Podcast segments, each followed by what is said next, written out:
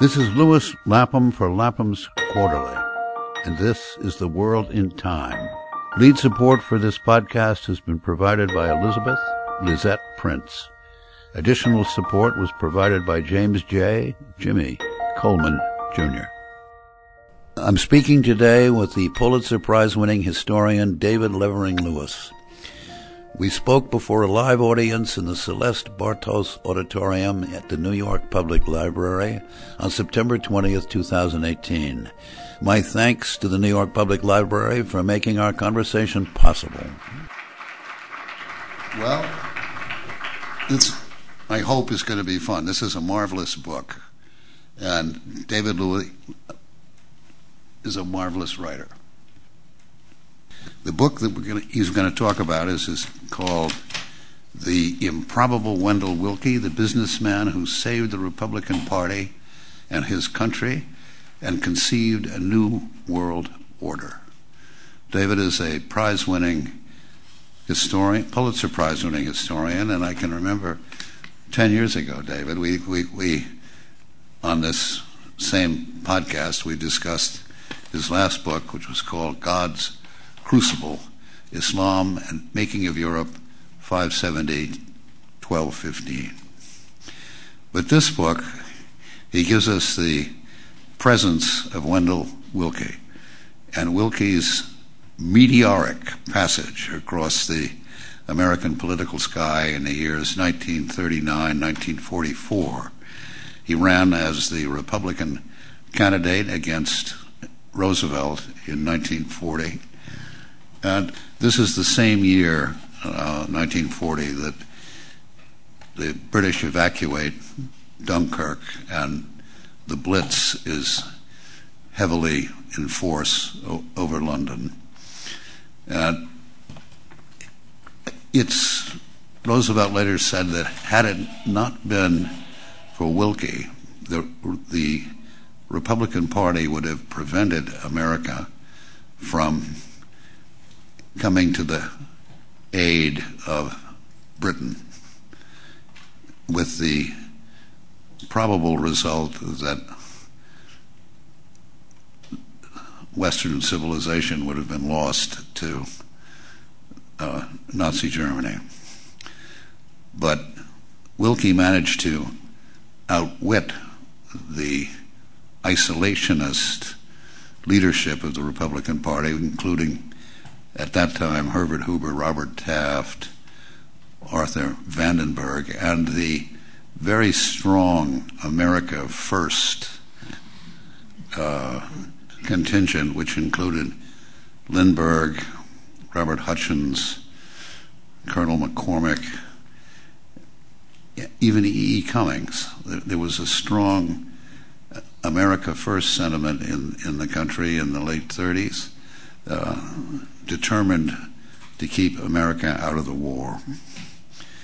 But before we get to those transformative years, 1939, 1944, uh, which I hope we will spend most of this conversation in in that time zone. But before we get there, David, tell us whence cometh Wendell Willkie? I mean, where is he born? What is his youth? What is his early career? What kind of a person is he? What does he look like? I mean, bring him into view. All of the above. Uh, Wendell has a, an interesting uh, political genealogy.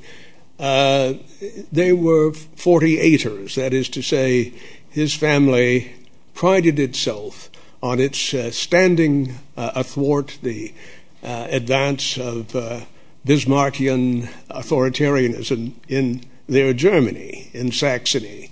And in 1848, the family story was that an ancestor stood with the barricades against the, crown prince who who massacred Uh, protesting students.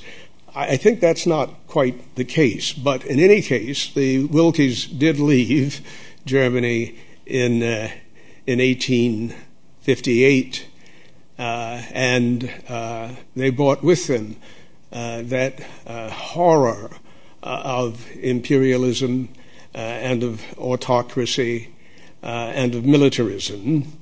Uh, and so the young Willkie, born in the month of February uh, 1892, his uh, earliest sounds and memories were of his father talking about liberty and democracy. And as he grew in his early years, he he had the memory of his father rewriting Kipling's famous line about picking up the white man's burden. and they would say, put it down and put down empire.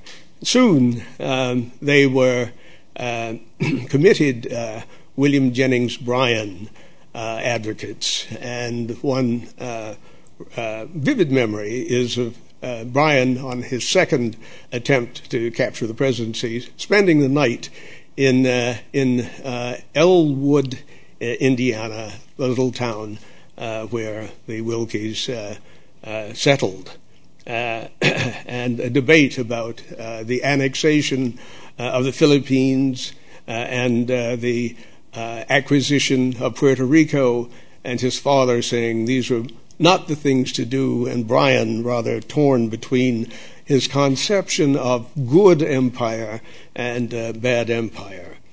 To, to run the reel faster, Wendell, after some service in World War uh, one, arriving just as the guns fell silent on the Western Front, uh, returned to Elwood, where he would practice law with his mother and father.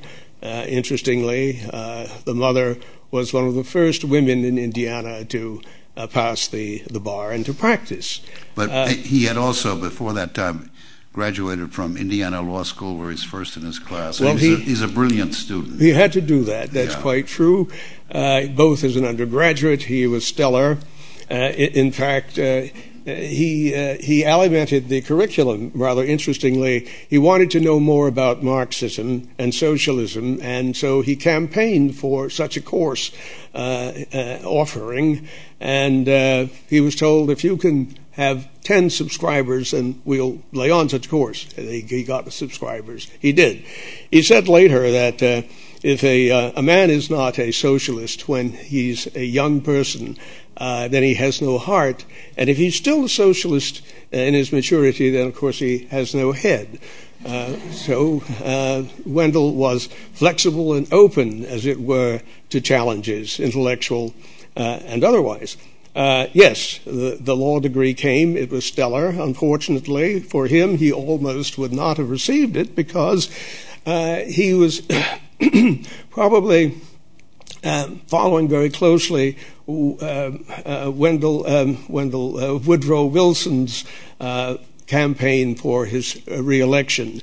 and he thought that the new freedom entailed all the good things about America uh, that he should uh, he should help uh, um, channel in Indiana. And his speech was so radical that the trustees uh, and the visiting members of the uh, Indiana Supreme Court said this man can't represent us. Uh, there was a, uh, great, controversy there. He was awarded uh, his degree uh, and went off to World War I. Returning, his mother said, You don't want to practice so here in Elwood. You need a larger canvas on which to paint your life. And he ended up working for Harvey Firestone in, in Akron, Ohio. And there, uh, though this was in those days perhaps the epicenter of isolationism, of, uh, of uh, uh regret uh, for uh, our involvement in the First World War and the League of Nations, there was, of course, a governor uh, who was a devotee of Woodrow Wilson, who lay, of course, uh, uh, paralyzed uh, in the White House from his efforts to save his dream of the League. and Governor Cox, uh, and uh, a man who would figure largely in Wendell's life, the young Franklin Roosevelt, ran in 1920 on the Democrat ticket. Uh, to save uh, the League as well as to save the uh, accomplishments of the new freedom. Um, of course, they, they failed. we had normalcy with, with Harding. But that was the first convention that Wendell attended, working for Harvey Firestone. that relationship soon soured and he uh, went to another law firm and attracted a great deal of attention as a stellar advocate. So much so that as he joined boards, uh, one board, Ohio Power and Light, uh, attracted the attention of a figure who should loom large in America for his accomplishments, but I'm afraid has only a decommissioned power plant in in um, Illinois. Uh, bearing his name. Uh, he was the uh, founder of something that became Commonwealth and Southern, perhaps the third largest electric. You, you're referring to Samuel Insull. No. No. No, no, no, no, no. No. Uh, th- th- there is, in fact, a confusion there. Uh, Insull's was uh, also Commonwealth and Edison. This ah. was Commonwealth and Southern, but the point is that uh, there's the good utilities man, magnate, and there's the uh, there is the one to be reproached, and Insull certainly so. But just to put uh, Wendell there uh, as uh, attracting the attention of the founder of Commonwealth and Southern, he was reeled into New York to 1010 Fifth Avenue at a salary that was really uh, quite quite uh, uh, large, hefty, as its leading attorney. The depression. But, this is he's a Hoosier, Indiana. Will Rogers like figure, right? I mean, and he suddenly he's got an apartment on Fifth Avenue and an office on Wall Street. There we go, Pine Street to yeah, be Pine to be exact. Street, okay. uh, yes, uh, the, the, the texture of of this Hoosier uh, is, I think, uh, given in the fact that uh, when they moved into 1010 Fifth Avenue, uh, Willkie never locked the door.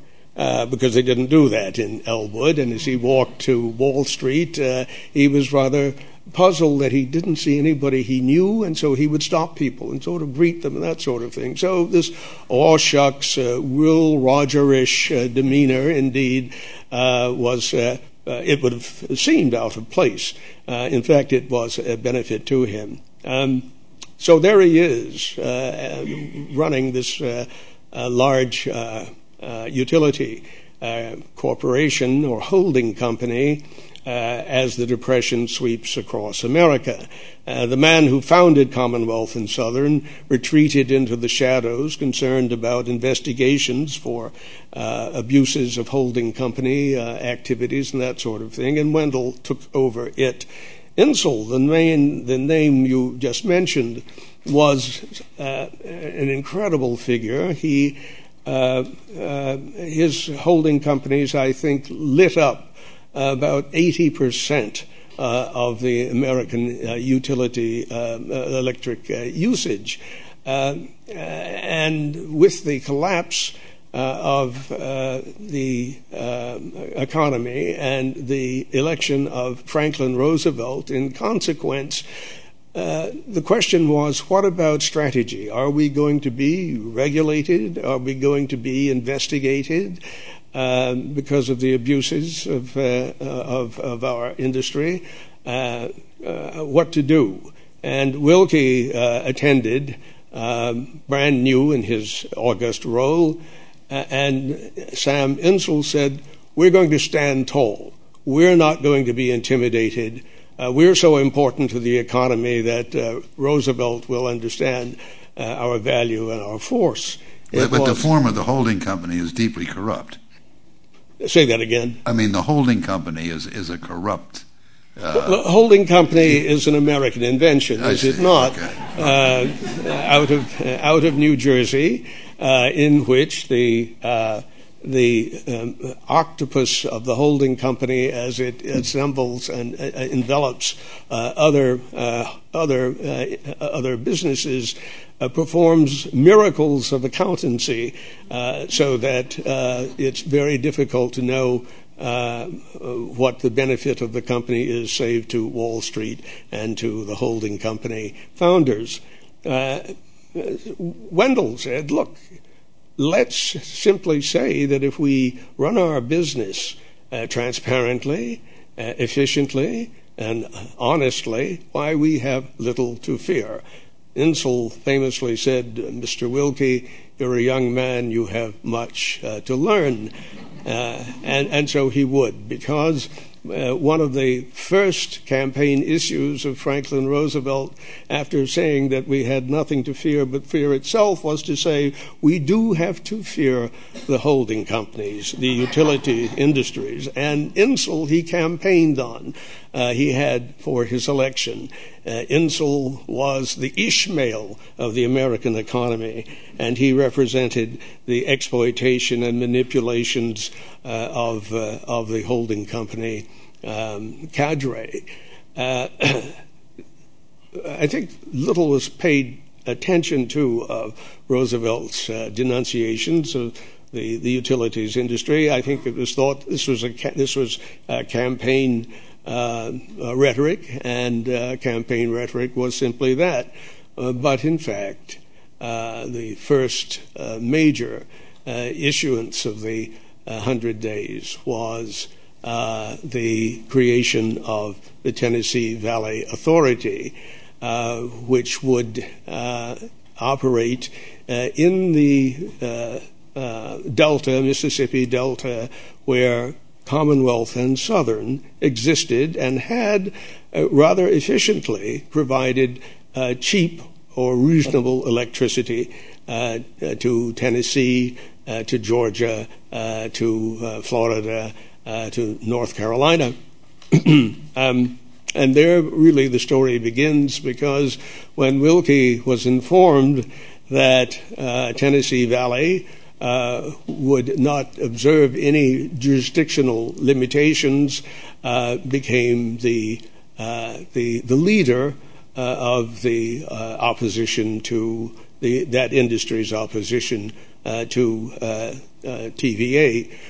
What's interesting about the, story is that from 1933 to 1939, there would be this tumultuous adversarial relationship between Willkie and Roosevelt around the issue of the rights of Commonwealth and Southern to exist, which a combat which was totally, totally unnecessary.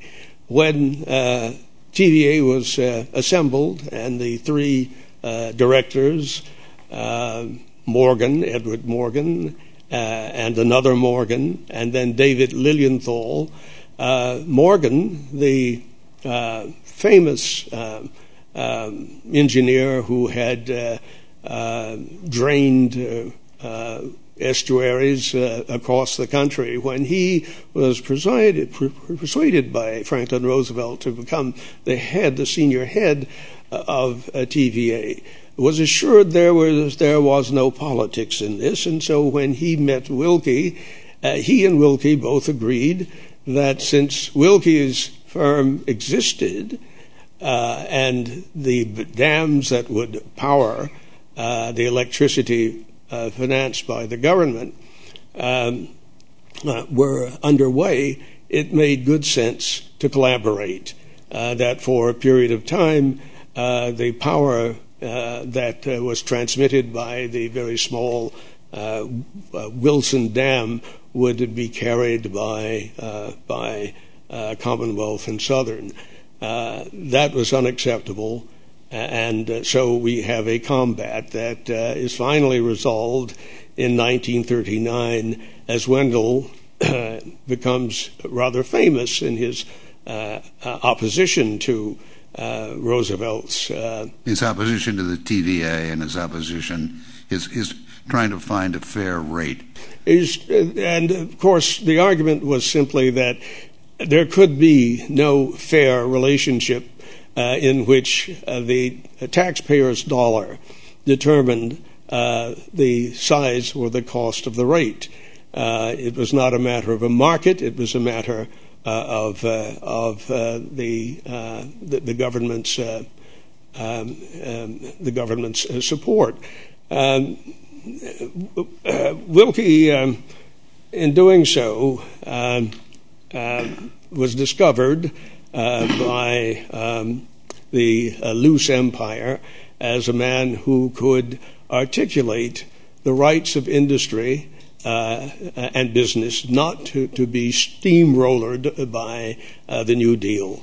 Uh, and uh, in various uh, various articles written by him, the New Fear, for example, which lampooned, of course, the uh, admonition of Roosevelt's that we had nothing to fear. Yes, we do. The fear today is the fear from 1600 Pennsylvania Avenue.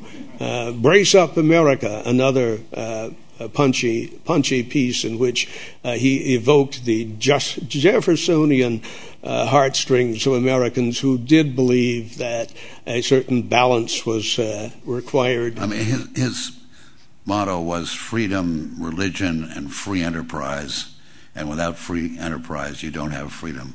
That's exactly right. Uh, though uh, religion for Willkie was uh, perhaps something that uh, was an argument rather than uh, a profession or a, or a concession, you might say.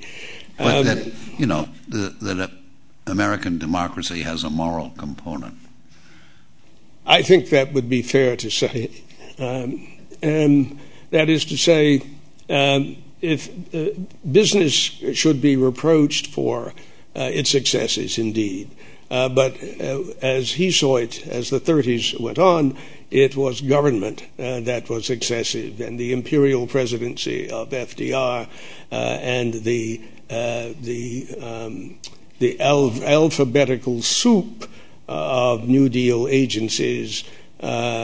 Uh, in invading uh, the areas of of uh, of, of profit and of enterprise were um, um, not not to be not to be sacrificed. By, so by 1939, Willkie has become a visible figure, voice the, in the American political landscape. And how does he? He's a Democrat.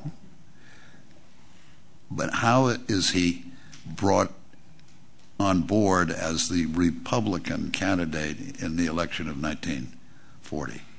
Explain that. You wouldn't have thought that would happen as Willkie, a uh, brought up uh, admiring uh, uh William Jennings Bryan, uh, a family that uh, had been silver Democrats, and indeed he was at 1920 convention uh, in which he had participated. All of that uh, was very much part of his uh, his political DNA. Um, but in fact, he said in 1936 when he did vote for Alf Landon. Uh, as uh, Democrats for Republicans, uh, that he was a Democrat all of his life. And now, the first time a Democrat in the White House is one that he would rue the presence of.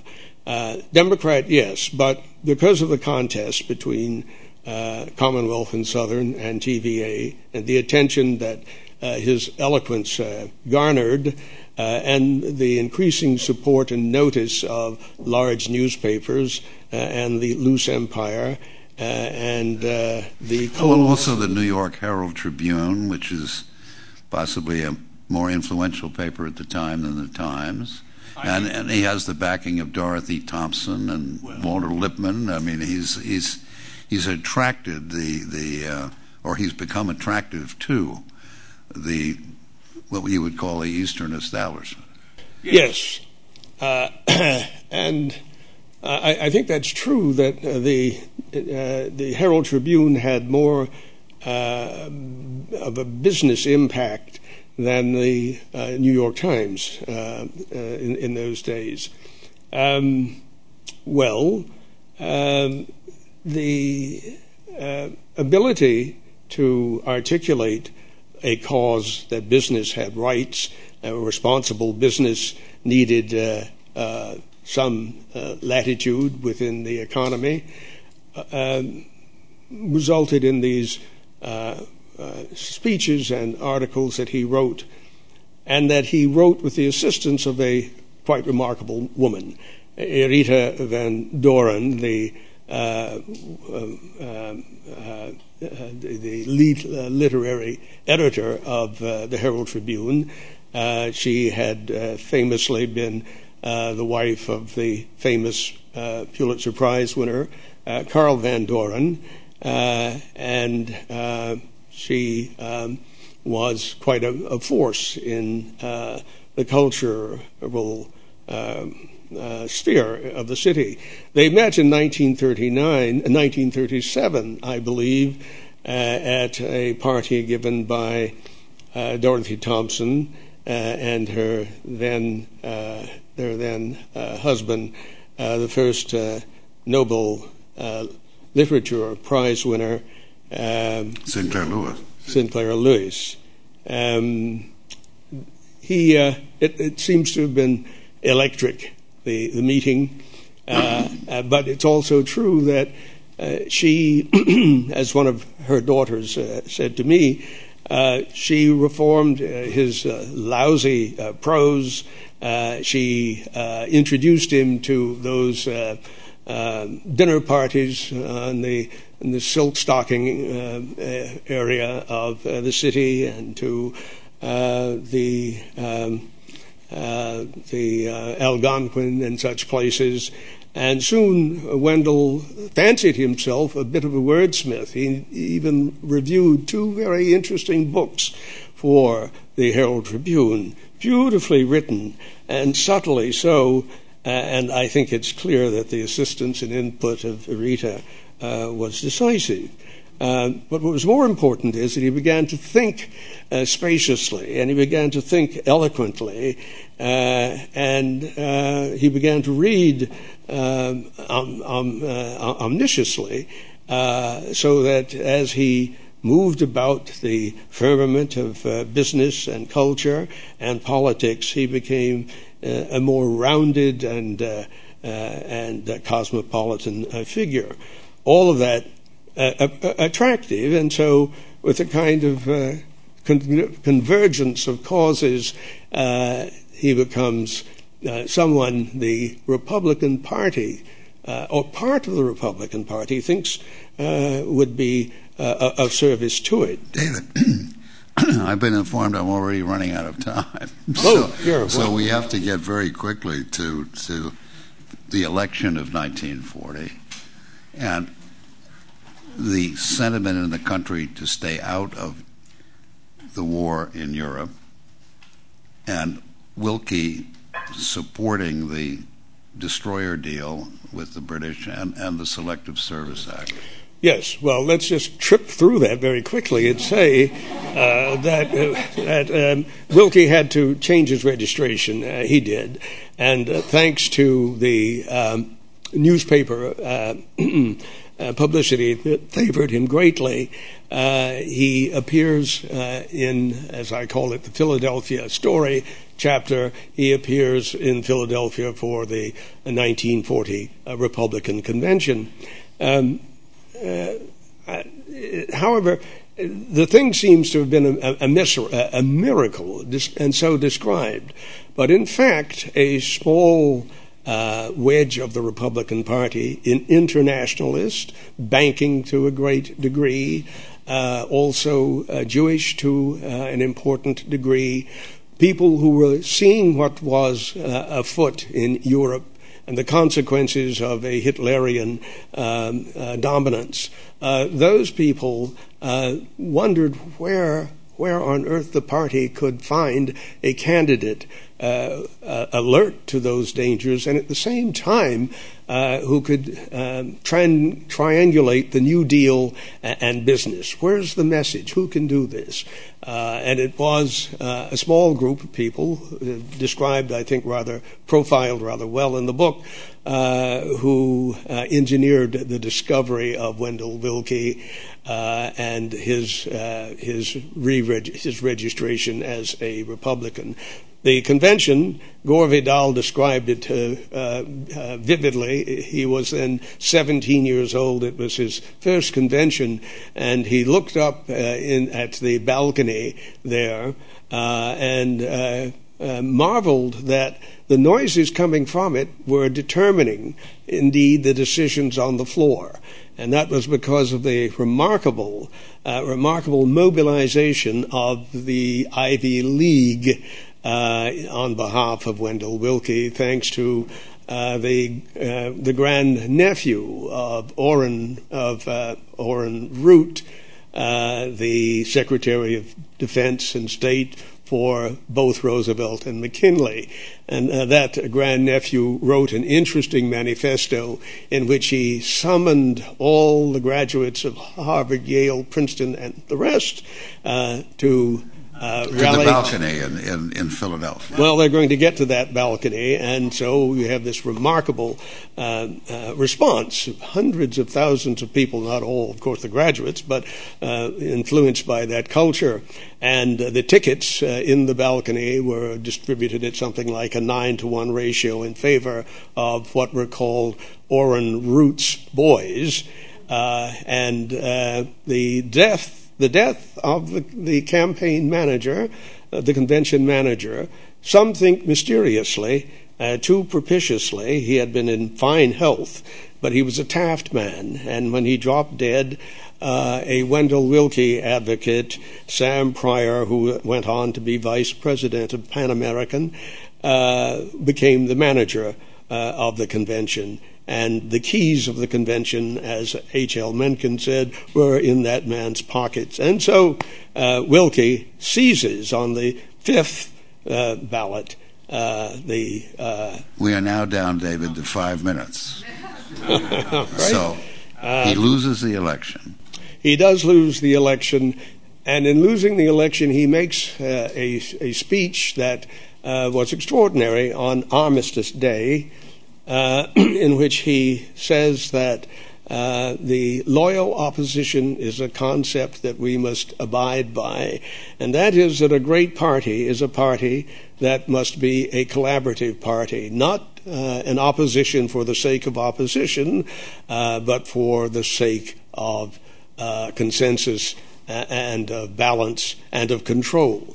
Uh, the loyal opposition concept, of course, uh, if anybody reads Willkie's words, then would say we are a far cry from even the possibility uh, of, of such a political phenomenon today. Roosevelt, after uh, Willkie dies in 1944, says that he was a godsend, and that, that and Clare Boothe Luce compared, compared him to a global Abe Lincoln.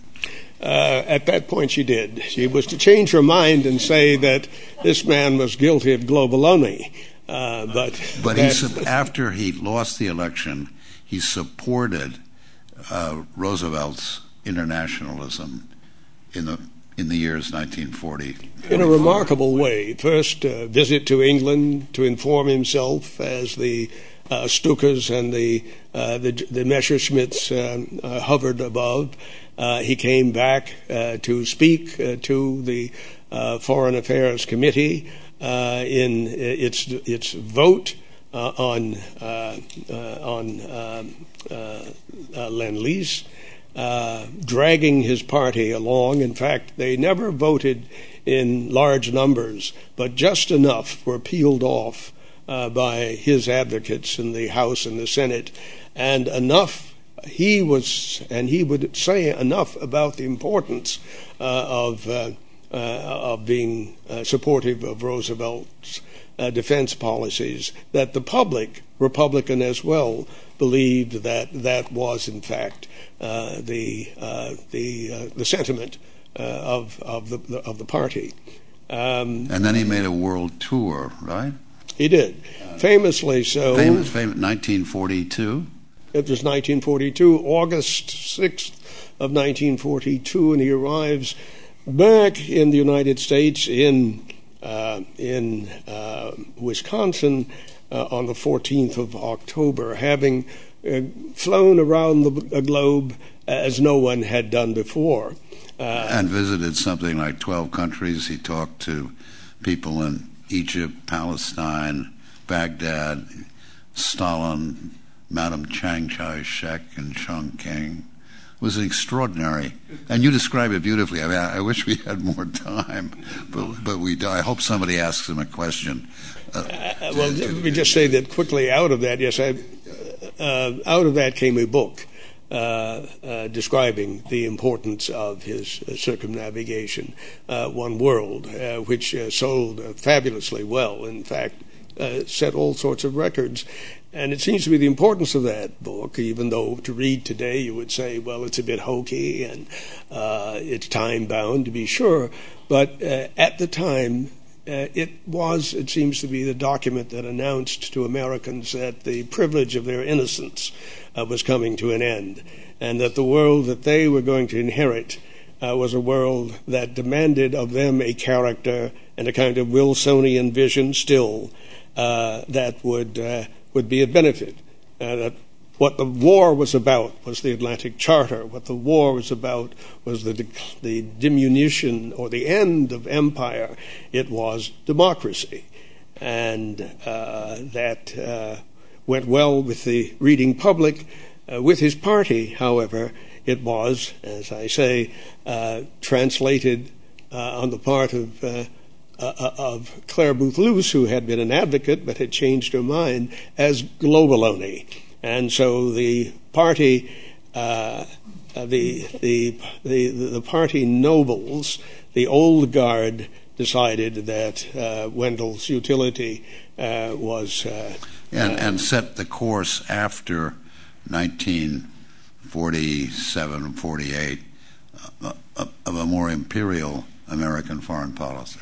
And that's the irony that it's not Wendell Willkie's view of one world. No, it's not, but it was the Henry Luce view. Uh, and it's not uh, Henry Wallace's view of the common man. No, it's Henry Luce. And so empire wins. But at the same time, you do have a party uh, that, as Roosevelt said, uh, was driven, dragged into supporting uh, a united front uh, that, of course, led to Uh, the defeat of Nazism, uh, and to some understanding uh, of uh, of the complexity of of uh, the, post-war world. Last question. You, I mean, I'm sorry we don't have enough time to listen to David speak at length. It's a truly wonderful book and full of detail, and, and the portrait that you draw of Willkie is that of a man who was described by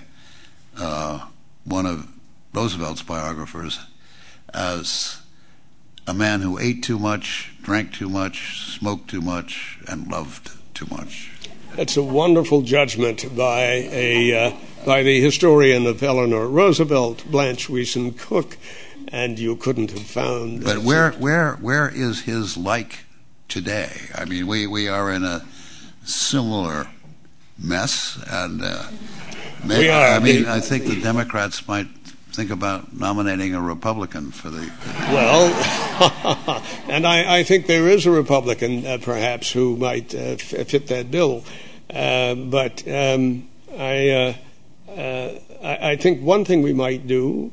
Uh, Willkie lives with us. His likeness is just on a wall outside the the building that uh, was named for him just uh, uh, on 40th Street uh, that housed the national headquarters of the NAACP and Freedom House was destroyed in the dead of night by a developer.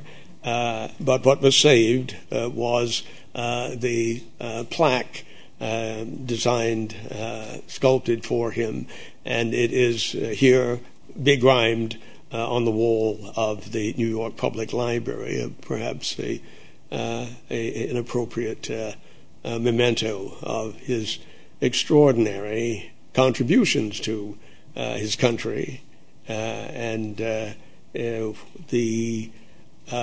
the decency of his public protests. All right. I mean, do you, do you want to take it for set it up for questions? Hello. Uh, I used to work in the Wendell Willkie building 40 years ago, and it's sad that it was destroyed. But I wanted to ask you about, given uh, Willkie's fascination with Marxism, what his attitude was towards Soviet Russia, towards Lenin and Stalin. You mentioned he visited Stalin, and how that affected his own definition of freedom. Did he just focus on free enterprise, or did he have a, a larger definition? Yes, the, um, interaction with, Joseph Stalin is, is an interesting one.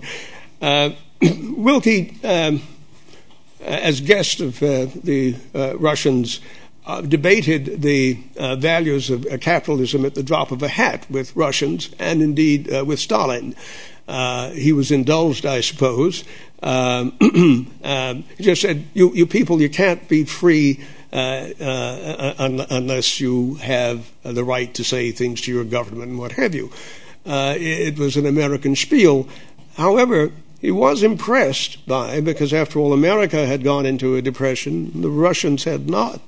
And so he was impressed by the scale uh, of industrial growth, uh, the agricultural uh, development. Mind you, he knew that the collectivization had been brutal, uh, but he was honest enough to want to appreciate why the Russian people thought that their experiment uh, was of great value and, uh, and benefit. Um, I, think that in that way, uh, he and FDR were uh, uh, much, much, much closer in their their understanding or misunderstanding uh, of what uh, would be required uh, when World War II ended, and that was that it would be possible to work with the Russians that the systems, uh, though antagonistic, uh, were not like antimatter. Uh, and Willkie's, uh, had Willkie lived, it would have been interesting and invaluable to see a man who had debated Stalin, who had taken Stalin's desires back to his inventory of what was needed, since we were not going to live up to uh, our promised second front for quite some time. He took back the concessions that Stalin was prepared to make, who had said, Stalin had said, we Russians will take care of the Germans if you give us what we need. And Willkie, who had been sent on this mission, was startled to find that uh, the Second Front was not to happen in 1942 or 1943, but in 1940, late 1944. Uh, so we have someone whose uh, hands-on interaction with de Gaulle, with Stalin, with um, um, Mao Zedong's man in Kuomintang, China, Zhou Enlai, would certainly have uh, responded to the problems of uh, of the peace with great, it seems to me, intellectual nimbleness uh, and a kind of personal experience which would have been uh, of some significance. Yes, sir. Down in front, please. Well, we're recording it, so it's good to uh, thank you for uh, coming here uh, this evening, Dr. Lewis. Uh, would you care to comment on Willkie's relationship when friendship with the NAACP chairman at the time, Walter White, and also Willkie's progressivism on the issue of civil rights? I'm really glad you asked that question because that was the next one I was getting to. Thank you. Yes, I like that question as well because uh, it actually explains why I wrote, in part, uh, the book. uh, years ago, when I was researching another book, uh, it had to do with the uh, Harlem Renaissance called When Harlem is in Vogue, I came across a letter from Wendell Willkie to Walter White, the then uh, president of the National Association for the Advancement of Colored People. And it said, you know, I have never enjoyed myself so much as that evening. People think that I'm depressed because my own party has turned against me. No, I'm not. Uh, but you understand uh, what I stood for, and uh, I hope we can get together again. And uh, yes, we are going to finish writing that book that you and I are going to write together about race in America. And I thought, what an extraordinary exchange, and I put it aside. Now, the letter can't be found now at the Library of Congress for some reason, nor at the Beinecke, but I did see it, I did take notes of it, uh, and I thought, hmm. Um, so that as I finished the book, uh, I wanted to address that special relationship that I then was able to document between the two men. Uh, and it was both uh, an ego match. They both had titanic uh, egos, White and Wendell. They both were charismatic. Um, it is true, though, that Wendell um, saw the demographic aspect of a kind of civil rights agenda for the Republican Party that would not reverse the 1936 um, migration of uh, most African Americans into the Democratic Party, uh, but would in fact capture uh, the leadership class uh, of, of, Af- of, of African America. Uh, because although uh, there was much to celebrate in the way of the New Deal. Uh, much of it uh, was not beneficial to African Americans because of the South's role in controlling the legislation and the exclusion of Social Security from African Americans and the Wagner Act and various other things. And so uh, those people with uh, some education, some professional um, uh, sustenance, uh, and the newspapers speaking to those people uh, were quite alienated from the New Deal. Uh, and it was Wendell Willkie who began to verbalize uh, a position of justice, of affirmative action, of appointment of the first Supreme Court Justice black to his court if he won.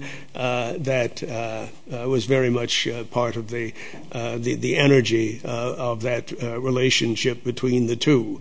And finally, the most extraordinary moment, I think, in that relationship, in its earnest, was that Uh, uh, Wendell Willkie addressed uh, nationally on the three networks uh, in 1943 the, the, the nation as he spoke to the national conference of the NAACP.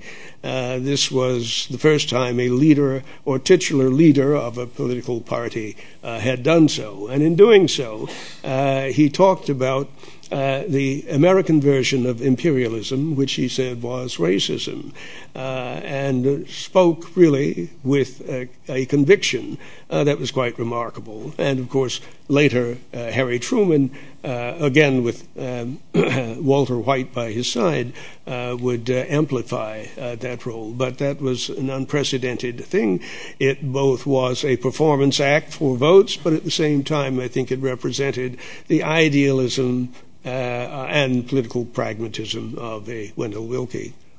But even as a young man, he was eloquent in his attack on racism when he fought the KKK in Akron. He did indeed. Yes, that was quite a victory, and it was very useful on the hustings to be able to say that later. Yeah, that was against the grain of the, of the temp- temper of the time. It was indeed. Yes, the Klan, as we know from a quite quite uh, useful new book, uh, shows that the Ku Klux Klan, the second Klan, had uh, uh cleaned itself up and uh, had, having defeated African Americans, proceeded to attack uh, Jews and Catholics, uh, but with uh, less violence.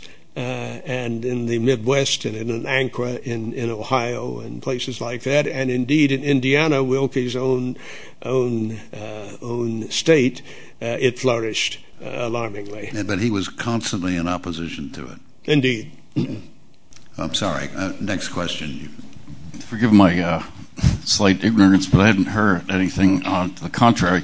Um, was Wendell Willkie ever elected or appointed to any public office in his career? And if he wasn't, how did he manage to meet Chiang Kai shek and Stalin and all these other foreign leaders with such the weight, apparently the weight of America behind him, it would seem? Well, the answer to the first is no. He had never held an elective office. Uh, in that regard, of course, he uh, mirrors or anticipates our incumbent uh, businessman. He um, and as to the, mission around the world, he proposed this to FDR.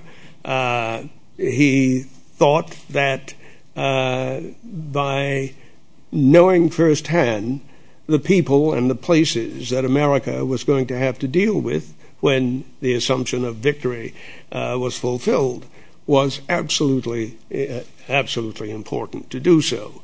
Uh, now, his party said, look, uh, you're, you're going to be out of the country as the midterm elections approach. Uh, this is a waste of uh, political opportunity. you could have thought so, but he arrived in time uh, with uh, a radio address to the nation, the largest ever uh, in terms of volume of his listeners, and then the remarkable book, so that when the election of the November elections happened, the Republican Party enormously benefited from the perception that he was speaking for the heart and soul of his party, which he was not which he could not, because the heart and soul of the party was, as today, uh, quite different in terms of uh, not internationalism, it's quite internationalist, but in terms of its uh, its abidance of a social contract that is positive and promising. That was my conversation at the New York Public Library with David Levering Lewis author of the new book, The Improbable Wendell Willkie, the businessman who saved the Republican Party and his country and conceived a new world order. Lapham's Quarterly brings voices from the past up to the microphone of the present. Save more than 30% off the cover price and subscribe today for only $49. Visit laphamsquarterly.org slash podcast for more details.